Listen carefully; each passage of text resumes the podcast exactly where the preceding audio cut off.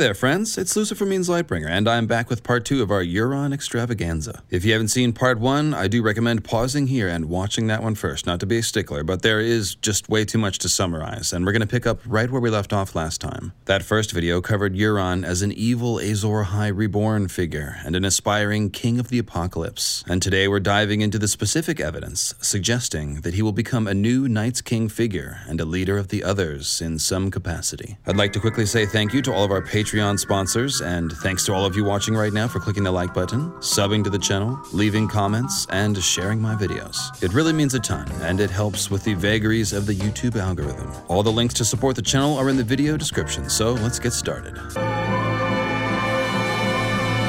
Here at the Mythical Astronomy of Ice and Fire, symbolic evidence is our bread and butter. Now, symbolic evidence comes in a lot of forms. Sometimes it's esoteric and complex, bouncing parallel symbols off of people's faces and celestial objects alike, while making use of abstract concepts from various world mythologies. Sometimes it's just a matter of clever wordplay, though, and I've found a few key instances of Martin using the very simple word others to refer to the others. For example, in the quote we read at the end of Euron Part 1, Tyrion asked Moqorro, Have you seen these others in your fires? And he answers, Only their shadows, one most of all. And then he describes Euron. Because we know the others are often referred to as shadows, our eyebrows perk up here at seeing the word other and shadow together, and we wonder is the author trying to imply Euron as an other, or more likely as a king of the others? Well, this is hardly a counterintuitive hypothesis at this point, and of course, Euron fits the symbolic archetype of Night's King that we outlined in A New Night's King. He has the blue version of the one eyed Odin wizard symbolism, and of course, Euron is a kind of actual wizard, drinking warlock wine, using blood magic to control the winds, and even seeking ways to become a god man. We also saw in part one that Euron is probably using the name Urrathon Nightwalker as his alias when he's in Qarth playing with glass candles. And that's like one letter away from Urrathon Whitewalker, so, you know, case closed.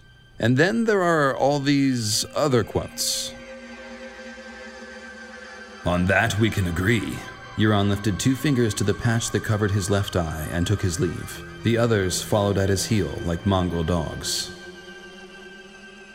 Aha! I told you the others should follow Euron. These mongrel dog others following him are actually his captains. And here they are again as the others in Victarion's internal monologue in A Feast for Crows. Aye, he thought, a great victory for the Crow's Eye and his wizards. The other captains would shout his brother's name anew when the tidings reached Oakenshield. Other captains can only sail other ships, right? When the Crow's Eye took the fleet to sea, Tris had simply lagged behind, changing course only when the other ships were lost to sight.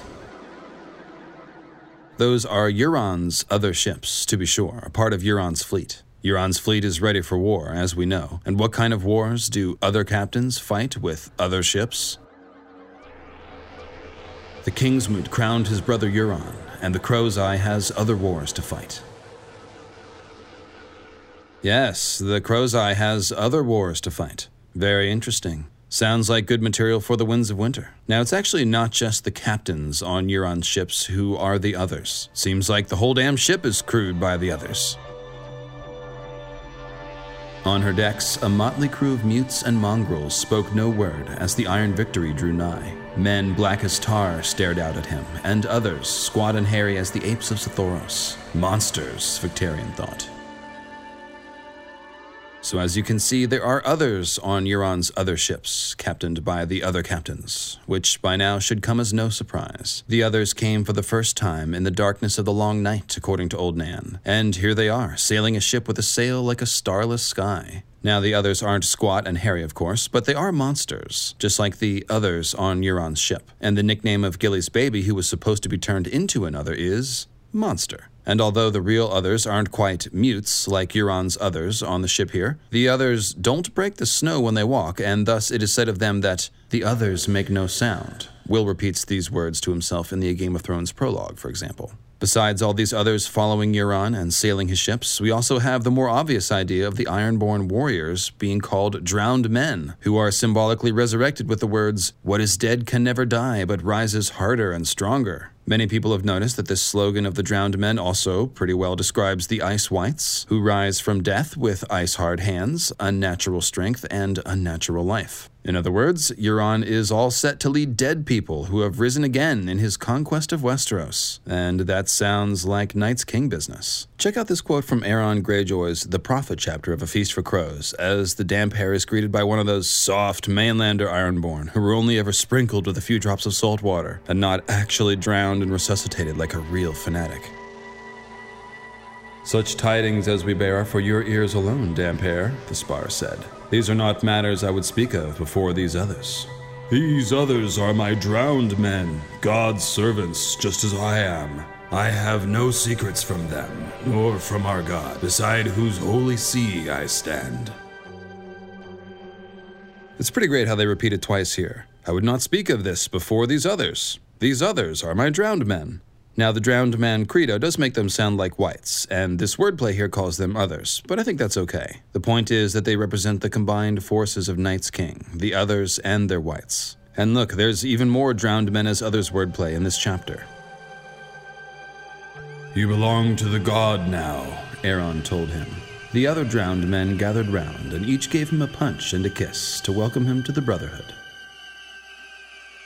The others are, of course, similarly a brotherhood, being all male, and many of them sons of the same man, be that Craster or the original Night's King. And now we know what the White Walker hazing routine is like. A punch and a kiss. That's not too bad. I really, really thought it'd be worse. A lot of people actually enjoy that kind of thing, a punch and a kiss. Spank me. And spank me. And me. And me. Yes, yes, you must give us all a good spanking. Uh, anyway, just a moment before telling this newly drowned man that he belongs to the god now, Aeron thinks to himself, Another one returned, and that other priests lost a man from time to time, but not Aeron, of course. The damp hair himself makes a great other priest, which makes sense because he's the one raising the dead, so to speak, by resuscitating the drowned men. Check out this scene from A Feast for Crows, where the damp hair walks into the cold sea to counsel with his god. Aeron crept from his little shelter into the chill of the night. Naked he stood, pale and gaunt and tall, and naked he walked into the black salt sea. The water was icy cold, yet he did not flinch from his god's caress. So the sea from which the drowned men are reborn is icy cold, which makes you think of all the icy lake symbolism of the others, such as their voices being like the cracking of ice on a winter lake. And of course, all that symbolism comes from Milton's notion of Lucifer the dragon being imprisoned in a frozen lake in the ninth circle of hell from Paradise Lost. Moving right along, Aeron himself is pale and gaunt and tall, which are all words used to describe the others in the Game of Thrones prologue. And then, after emerging from the cold sea and counseling with the god, his body is steaming in the cold night air, kind of like another with icy mists pouring off of him. The moment of his divine insight in the ocean comes with these lines That man is drowned, and the god has made me strong. The cold salt sea surrounded him, embraced him, reached down through his weak man's flesh, and touched his bones. Bones, he thought, the bones of the soul. The cold touch of Aeron's god is reaching into his body and touching Aeron's bones and soul as he's reborn. Doesn't this sound a lot like an icy, otherish transformation here? And now that he's transformed, if you will, into an icy other priest, he's all set to go about raising the dead into an army, only for Euron to sail in from Asshai and take control over it. Euron steals control of the drowned men at the King's Moot, of course, and check out the passage where the damp hair, standing beneath the Arch of Naga's bones, issues the summons for the King's Moot. The drowned men took up their driftwood cudgels and began to beat them one against the other as they walked back down the hill. Others joined them, and the clangor spread along the strand. Such a fearful clacking and a clattering it made, as if a hundred trees were pummeling one another with their limbs. Alright, so that's three uses of the word other, and even the weirwood origins of the others are suggested, as the other like drowned men's clacking of their wooden cudgels is compared to trees. Not just to trees, actually, trees that are pummeling one another, as if they were tree warriors fighting. I'll remind you again that there is an entire weirwood side of the symbolism of the White Walkers of the Wood, as they're known. And man, I really should make a video about that soon. But for right now, let's stick to the Euron Night's King and other symbolism. And just in case the skeptically minded amongst you, God bless you, are wondering if you can find this sort of pregnant use of the word other anywhere and then use it to construe a theory about the others, if you maybe smoke enough cannabis, the answer is no. There's only a small handful of scenes which repeatedly use the word other like this, and those scenes always have a context in which the wordplay makes sense. For example, it definitely makes sense here to see the people following and serving Euron being suggested as others. And one of the next videos that we'll do will be the Jon Snow Night's King video, and Jon has a chapter at the wall where the other wordplay is used no less than seven times. And of course, there is copious White Walker symbolism of all kinds to go along with, and it's going to make a damn lot of sense when I show you, I promise. Those of you who watched my recent recent live stream called Journey to the Heart of Winter also saw the same other wordplay trick used at Daznak's Pit, which George used to symbolically imply Dany and Drogon as fighting others in whites instead of the slave masters of Meereen. Another terrible and awesome way in which Euron is suggested as an icy White Walker king is through his warlock and Shade of the Evening symbolism. Shade of the Evening is a third eye opening psychotropic brew, so, just like the Weirwood paste, we can see this substance as a trigger for an Odin like expansion of magical sight and consciousness, but one associated with darkness and nightfall, as implied by the name Shade of the Evening. That fits very well with the core of Euron's character as expressed in that quote that we opened with in the Euron Part 1 video. Euron sees himself as a god king rising from the graves here at the end of days, and he's opening his third eye with liquid darkness. Better still, there are specific ice associations that come along with this dark blue wine of the warlocks. It leaves those who drink it with blue lips, and of course, blue lips are normally seen on people who are extremely cold, who have caught frostbite. More specific is Dany's nightmare of Hizdahr zo Loraq turning into a warlock. Beneath her coverlets, she tossed and turned, dreaming that Hizdahr was kissing her. But his lips were blue and bruised, and when he thrust himself inside her, his manhood was cold as ice. She sat up with her hair disheveled and the bedclothes a tangle. Yikes! Naughty bits are one thing, icy bits quite another. See what I did there? This may also be foreshadowing for Dany and Euron, uh, well, uh, participating in a scene that will make us all very uncomfortable. Let's just leave it at that. I will talk about Dany's potential relationship to Euron a different time, but as you can see here, this nightmare, at the very least, creates an association between blue lipped people and icy body parts. As we discussed in the Born to Burn the Others video, the actual Undying Ones themselves seem like dead ringers for symbolic White Walker stand ins. They became this way, of course, by drinking lots and lots of Shade of the Evening, which Euron is now basically doing keg stands with. I won't cite all the quotes at length since we already did that, but you will recall that the Undying Ones are referred to as no more than blue shadows and blue and cold, and that they have blue skin, hair, and eyes, as well as dry, cold hands. They gather around a floating, corrupt blue heart, which I take as a symbol for the heart of winter, and quite possibly a reference to the shade of the evening trees as a kind of corrupted weirwood heart tree. And again, check out that Journey to the Heart of Winter video for more on my ideas about the shade trees. Pyat Pree, the warlock, even describes a meeting with the Undying as an honor as rare as summer snows. When that quote unquote honor is bestowed upon Dany, when she confronts the Undying in their inner sanctum, we get lines that describe the Undying ones as needing Dany's fire and life, and this hints at a desire to give Dany a cold transformation. If these Undying are representing the others, as they seem to be, then this would imply that the others would probably like to possess Dany, that they would like to make Dany a Night's Queen, video forthcoming, or perhaps just suck her life away like icy vampires. One of those cold, disgusting, undying shadows is even sucking or biting at one of Dany's eyes, which could be hinting at the idea of an Odin like magical transformation for Dany, but of course, this would be the cold kind here.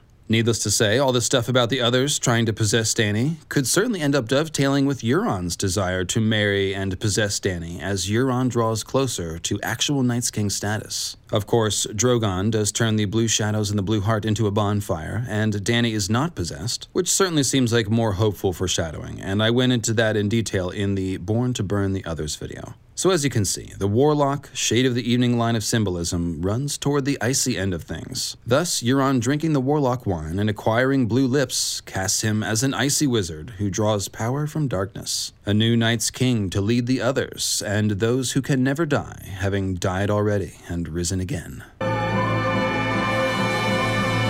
Now, when we talk about the Undying wanting to take Dany's life and fire, and how that foreshadows Euron and or the others wanting to do that to Dany, we have to talk about Hands of White Fire Lady. I'm talking about the tall shadow figure that appears alongside Euron in Damphair's nightmare vision of an enthroned Euron, the one where his face turns into a writhing mass of tentacles that we quoted in the Euron Part 1 video. Beside him stood a shadow in woman's form, long and tall and terrible, her hands alive with pale white fire. Dwarves capered for their amusement, male and female, naked and misshapen, locked in carnal embrace, biting and tearing at each other as Euron and his mate laughed and laughed and laughed.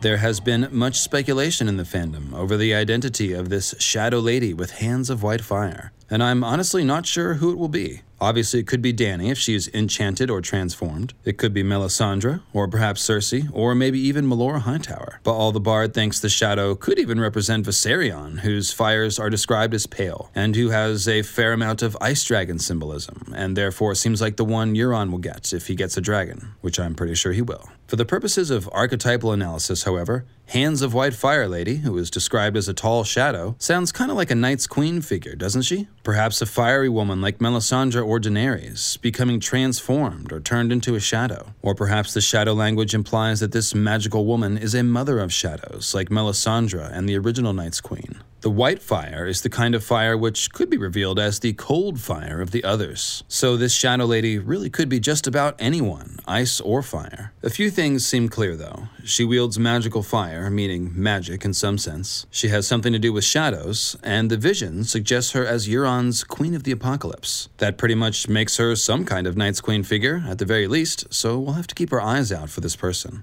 As I said, Dany is definitely a candidate for Hands of White Fire Lady, and I'll talk about her a different time. But one person that I want to mention right now is Cersei. Now, granted, there are huge differences between the show and the books where it concerns Cersei, and especially Euron. But it's still pretty easy to see how Cersei could rise to a level of villainy becoming of someone who is to be Euron's queen. I don't have time to do a full exploration of Cersei's symbolism, but even at a quick glance, she does appear to have some Night's Queen clues. For example, Jon sees her at Winterfell in a Game of Thrones and thinks, the queen seemed as cold as an ice sculpture, which certainly makes her sound like a Night's Queen. And Cersei also does a lot of ice transformation symbolism when she's imprisoned in the Sept of Baelor. Cersei has a strong association with fire, green wildfire as opposed to white fire, and the potential for her to blow stuff up in King's Landing with wildfire does seem high. While we're talking about Night's Queen, I should also mention that the name Euron seems drawn from Europa, which is an ice covered moon of Jupiter and also a Greek moon goddess. That definitely reminds us of Night's Queen, whose skin is as pale as the moon and as cold as ice. Euron is Night's Queen confirmed. No, no, of course, the implication here is that Euron is a Night's King who needs an icy, moon pale Night's Queen standing at his side. The only question is who, and by all means, leave your comments below and tell me what you think.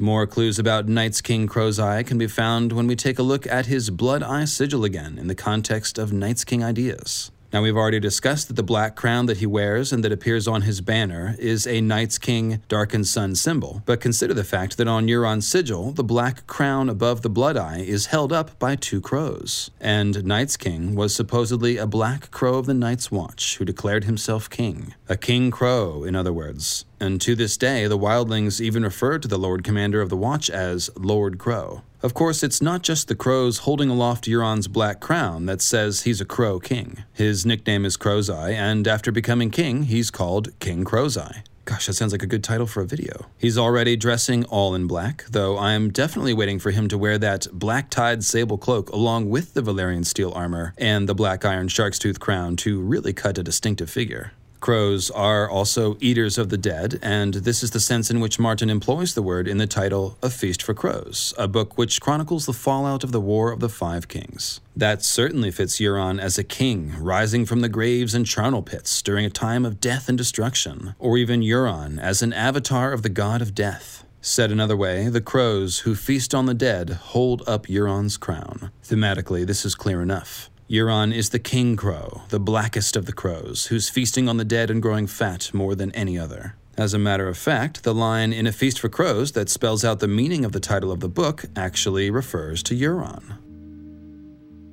Carrion crows make their feasts upon the carcasses of the dead and dying, said Grand Maester Pycelle. They do not descend upon hale and healthy animals. Lord Euron will gorge himself on gold and plunder, aye, but as soon as we move against him, he will go back to Pyke, as Lord Dagon was wont to do in his day. You are wrong, said Margaery Tyrell. Reavers do not come in such strength. A thousand ships, Lord Hewett and Lord Chester are slain as well as Lord Cerys' son and heir. Cerys has fled to Highgarden with what few ships remain him, and Lord Grimm is a prisoner in his own castle. Willas says that the Iron King has raised up four lords of his own in their places. Indeed, Margaery has the right of it here. Pycelle is badly underestimating Euron, clearly. Euron will not be content to feed off scraps, because ultimately he's no mere reaver, no common crow. Euron has much bigger ambitions a dragon, all of Westeros, and maybe, just maybe, an army of the undead. Now, I've said a few times that Euron is kind of like an alt Bloodraven, with both of them taking after Odin, but with Bloodraven having fiery red symbolism and aligning with the Night's Watch and the armies of the living, while Euron has the icy blue eye symbolism and aligns with the others and the army of the dead. Bloodraven is called the Three Eyed Crow, of course, and Euron, in a sense, is also a three eyed crow, since he's called Crow's Eye and is opening his third eye, like Odin. Euron opens his third eye with the shade of the evening trees, and Bloodraven uses the weirwoods, so you can see that in several key ways, they are very similar, yet inverted archetypes. I went into this idea at length in the Feast for Krakens livestream, where I talked about the potential for Euron to have a transcendent, obtaining the fire of the gods type scene at the top of the High Tower, one which should parallel Bran's experience climbing the Tower of Winterfell and opening his third eye inside the Coma Dream we should have no doubt that some sort of actual magical transformation scene is coming for Euron, and I'd guess that this should coincide with the fall of the Long Night.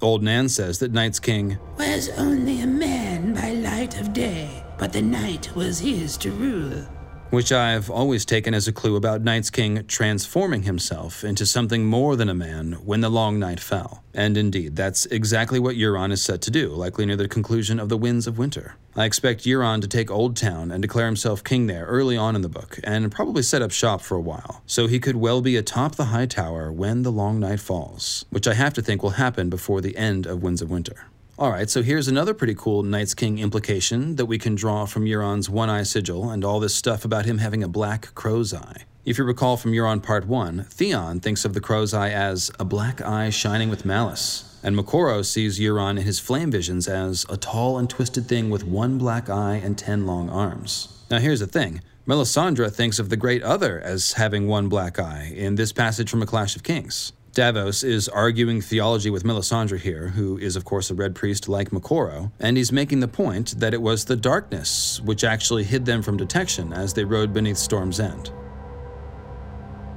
The god of darkness protects us now, my lady, even you. The flames of her eyes seem to burn a little brighter at that. Speak not that name, sir, lest you draw his black eye upon us. He protects no man, I promise you. He is the enemy of all that lives. Euron Crow's Eye, enemy of all that lives. Yep, yep, yep, that, that pretty much checks out. Now, the main point here is that according to the R'hllorists, Euron just might be the Great Other, or perhaps we should say an avatar of the Great Other. And what is the Great Other if not the leader of the others?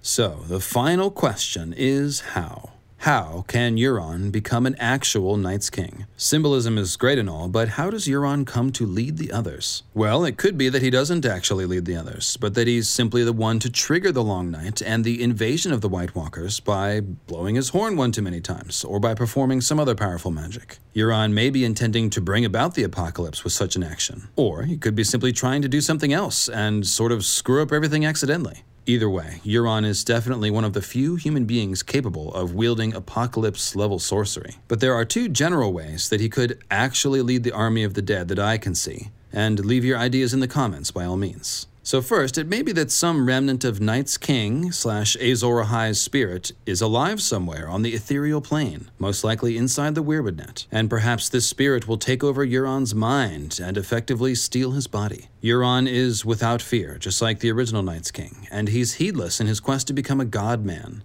Quite often in classical mythology and just regular old storytelling, such hubristic figures usually tend to get more than they bargained for. In particular, the works of H.P. Lovecraft often have ambitious people like Euron ending up as doormats and temporary host bodies for incomprehensible entities like the Great Old Ones. This Night's King snatches Euron's body idea would also be a very close parallel to what happens to Ineluki, the Azor Ahai and Night's King figure of Tad Williams's Memory, Sorrow, and Thorn. Ineluki starts off as an Azor Ahai type figure but dies, and then reemerges from the ethereal planes centuries later to become the villain of the story. I'll again refer you both to Gray Area's Memory, Sorrow, and Thorn, A Song of Ice and Fire playlist, as well as a Between Two Weirwoods video that I did with Gray on my channel. But the point is that George has named Tad Williams and Memory, Sorrow, and Thorn as being highly influential on A Song of Ice and Fire. Said another way, if Night's King or Azor Ahai's spirit is alive and reemerges from the Weirwood net, it won't be coming out of left field.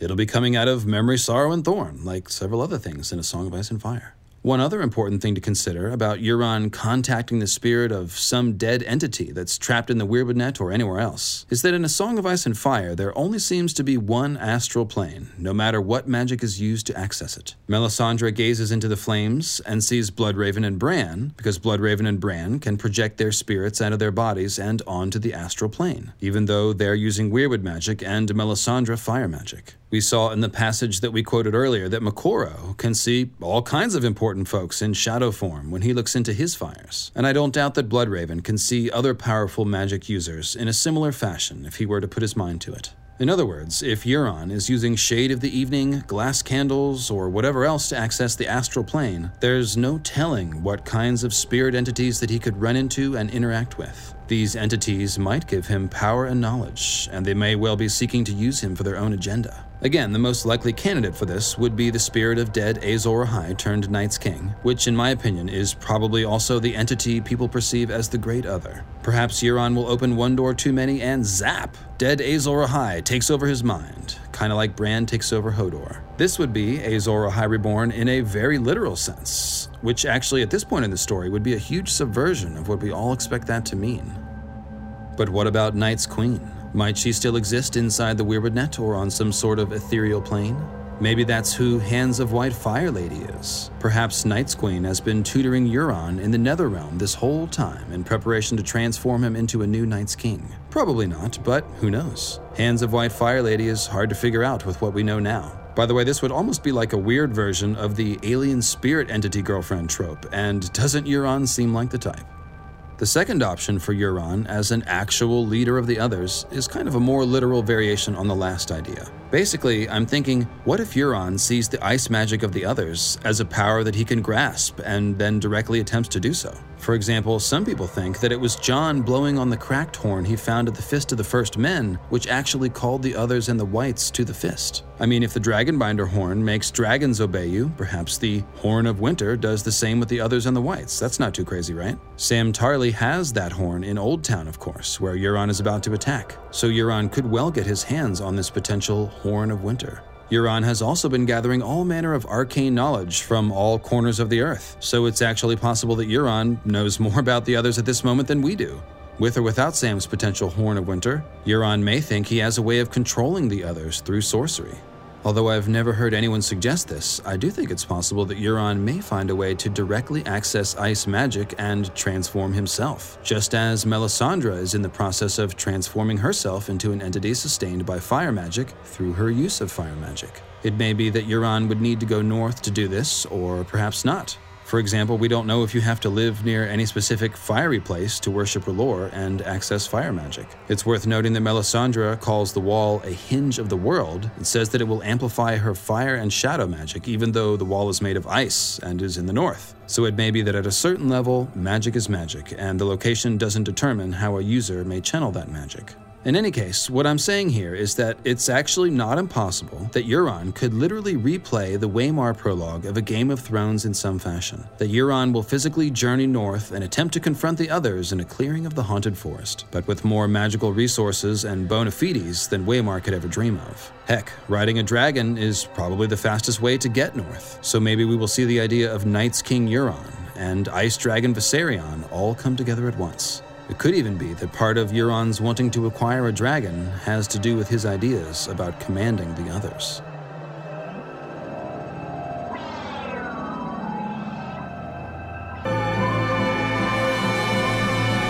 So there you have it, friends. Several ways in which all of this Night's King Euron symbolism could actually play out at the conclusion of the story. Again, I'd love to hear your ideas about this in the comments below. I consider it my main job to point at and decode the symbolism and present it to you guys. But drawing conclusions from the symbolism is a fun activity for all of us. And now it's time to pay homage to the starry host.